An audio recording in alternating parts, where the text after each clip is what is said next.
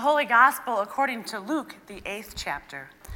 Then Jesus and his disciples arrived at the country of the Gerasenes, which is opposite Galilee. As he stepped out on land, a man of the city who had demons met him. For a long time he had worn no clothes, and he did not live in a house, but in the tombs. When he saw Jesus, he fell down before him and shouted at the top of his voice, What have you to do with me, Jesus, Son of the Most High God? I beg you, do not torment me. For Jesus had commanded the unclean spirit to come out of the man. For many times it had seized him. He was kept under guard and bound with chains and shackles but he would break the bonds and be driven by the demon into the wilds. Jesus then asked him, What is your name? He said, Legion, for many demons had entered him. They begged him not to order them to go back into the abyss. Now, there on the hillside, a large herd of swine was feeding, and the demons begged Jesus to let them enter these. So he gave them permission. Then the demons came out of the man and entered the swine, and the herd rushed down the steep bank into the lake and was drowned. When the swine herd saw what had happened, they ran off and told it in the city and in the country. The people came out to see what had happened, and when they came to Jesus, they found the man from whom the demons had gone sitting at the feet of Jesus, clothed and in his right mind, and they were afraid. Those who had seen it told them how the one who had been possessed by demons had been healed. Then all the people of the surrounding country of the Gerasenes asked Jesus to leave them, for they were seized with great fear. So he got into the boat and returned. The man from whom the demons had gone begged that he might be with him. But Jesus sent him away, saying, Return to your home and declare how much God has done for you. So he went away, proclaiming throughout the city how much Jesus had done for him. This is the gospel of the Lord. Praise to you, O Christ. Congregation, you may be seated.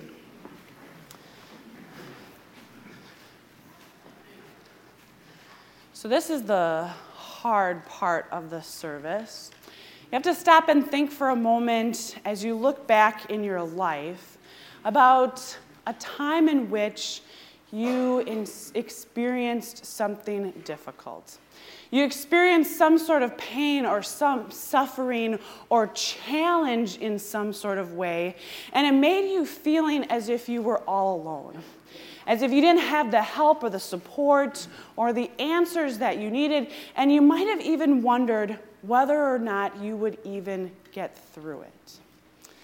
Think about that time or times in your life, either now, currently, or in your past. All right, now hold on to that. Now I got to tell you about this last week. If you wondered what that thing hanging from the ceiling was, it's because this past week was when we had our vacation Bible school experience for all of our kids here at church. And so every day, the sanctuary was filled with all of our little kids and big kids and our teenagers who served as crew leaders who would walk our kids around from site to site throughout the week. We started here and we ended here every day in song, learning all kinds of music, and being able to pray and ask for God's help. And then the big kids got to enjoy a little game time in the great big grassy backyard that's here before heading out on the bus to our other campus. And then the little kids got to rotate around through every, pretty much every part of this building in Bible time, in games, in art, in exploration. And so, in addition to these five stories from the Bible that they learned about how Jesus wants healing and wholeness in the life of the people he meets, and about how Jesus includes us, even those who were really, really little, and the disciples feared that Jesus certainly wouldn't have time for. Jesus said, No, don't let them, don't let them be stopped, but let the little children come to me. And about how Jesus again and again reminds us that we are so much better together than we are apart from one another or trying to do it on our own. So, as they learned about all of those stories, we also learned about malaria, about how malaria is this terrible disease that affects so many people all throughout our world. So, our theme was catch the buzz. And every time they heard the phrase, in Jesus' name we catch the buzz, they would respond with that cheer too. And that mosquito net that hangs in the narthex, every day as they brought their offering to church, they got to clip one of those binder clips, which is supposed to represent a mosquito, to the mosquito net, symbolic that they were helping to protect a kid or a family from the disease of malaria. So, over the course of the week, all of our kids were able to raise over $900, which will go to fight the fight against malaria through purchasing mosquito nets, through education, through all kinds of things to help people fight that very, very bad disease. Fever, chills, and symptoms like a flu that affect people, that causes malaria to creep into the lives of kids and adults, that prevents them from being who God created them to be, that prevents them from being able to go to school and learn, that prevents adults from being able to go to work and provide for their families, and if left untreated, will eventually cause someone to die from it. It's like a demon within someone's body. So, in our story for today, we have this great story, and we get to hear Luke's version of it. But it's a little shocking and a little frightful at times, isn't it? If we were trying to try to put ourselves in the story, how would we react to meeting someone who was acting out of control, who was acting crazy, who was saying all kinds of things that didn't make sense out of their mind. We would be afraid, right? We would do whatever we could to distance ourselves from that person, not being able to understand what was going on, why they were doing what they were doing. We would be afraid not knowing what to do. And we would likely have no idea, no understanding of what was happening, other than to assume that that person must be possessed by something beyond their control, by something that has a powerful hold over them. And so the people in Jesus' day, they reacted the same way, and they handled the situation the only way that they knew how. They removed him from the community in which he lived, of which he was a part of. They tried to chain him and shackle him, to restrain him, and then they left him alone because they were afraid. And so when Jesus comes along, he sees the man and he sees his need to be restored, to be who he was created to be instead of the man that he's become, overpowered by these demons within him. And so Jesus immediately orders them to leave this man. And then he asks him what his name is. And notice what happens next. The man isn't even able to speak for himself, but it's the demons who are still speaking from within him, saying that they are legion this name that means that they are many. In Jesus' day, the word legion actually referred to 6,000 Roman soldiers, this military unit. So you get a sense of just what kind of battle this man was up against, of what kind of force he was dealing with. And then, ironically, in this little twist of humor, they ask Jesus, they plead with Jesus not to send them into the abyss.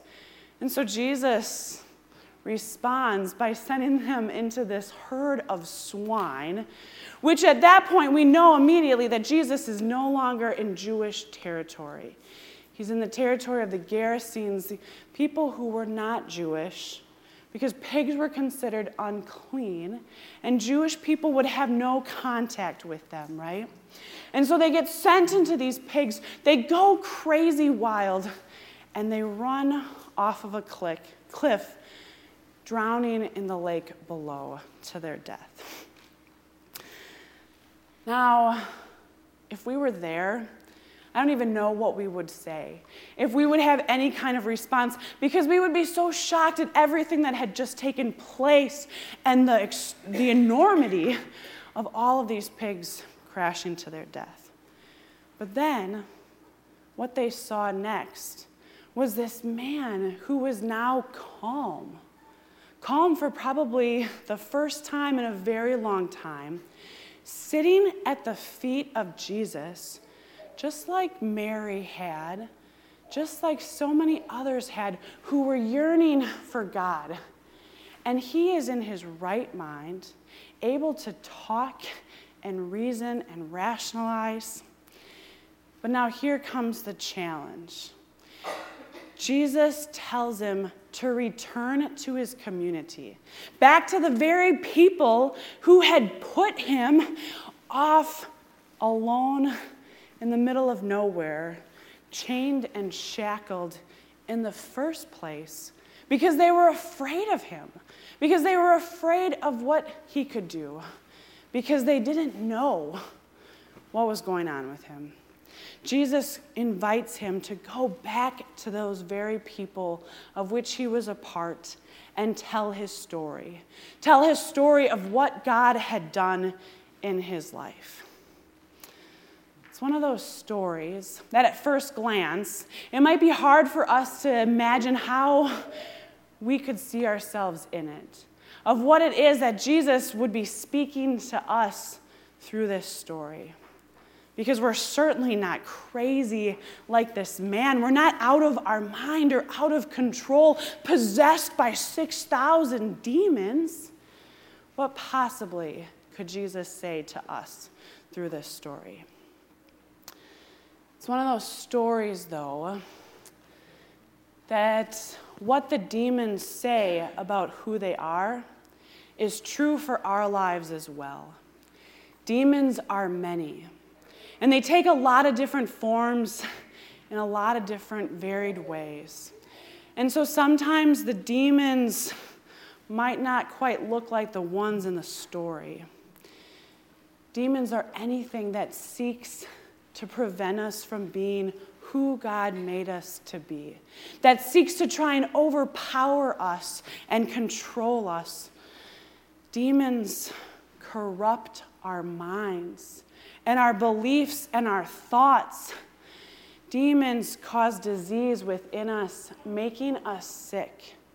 Demons try to separate us from the very people we were once close to, and even from our own identities they stop at nothing unless they are stopped. Sometimes demons in our world are known by other names anxiety, depression, bipolar schizophrenia, judgment. Anything that tries to lead us to believing of a different reality from the one that is so. Sometimes they are known by things that seek to overtake us like addiction, like not believing that we are good enough, like malaria in our bodies. The list goes on and on of the demons that are so real and that we face in our world. When traveling from another country, you eventually get back home and you're tired after a long trip and you have to go where? Through customs, right? And the customs agent asks you where you've been and if you have anything to declare, if you have anything of value that you are coming back with. But how often do we write down or report of or share the value that God has given us? How often do we share what God has done in our lives of faith? Sometimes the hardest thing to reconcile in our lives of faith is that in the hardest moments of our lives, in the times where we experience pain or difficulty or challenge, when it felt as if we were all alone, like that man did living among the tombs, sometimes even though we don't see it in those moments, God is still with us working to help us to get to a different place, helping us to be restored to the community that we are a part of, restored to who we are, able to love and receive love. And sometimes it takes us a while, maybe even years, to be able to look back and see that it, we weren't actually alone, but that all along the hand of God was with us. And if you're able to do that, if you're able to look back and see what God has done in your life, then don't we have something to declare? Don't we have something to share with each other, especially to others who are facing hard times themselves? Recognizing that sometimes it's in the very midst of those painful, difficult times in our lives where it feels as if we are all alone, helpless, and hopeless, that God comes to us to speak power by naming the demon that is afflicting us and preventing us from living as free as God intended us to, not in isolation, but in community with others. And as hard as it might be to sometimes tell of those stories to others, they are the ones that are filled with great power when we do so. Because then others can see what God is able to do, even in the midst of and in spite of suffering. So, what do you have to declare of what it is that God has done in your life? Let that be what speaks from your lives and your mouth. And let that be what has the greatest of power. Amen.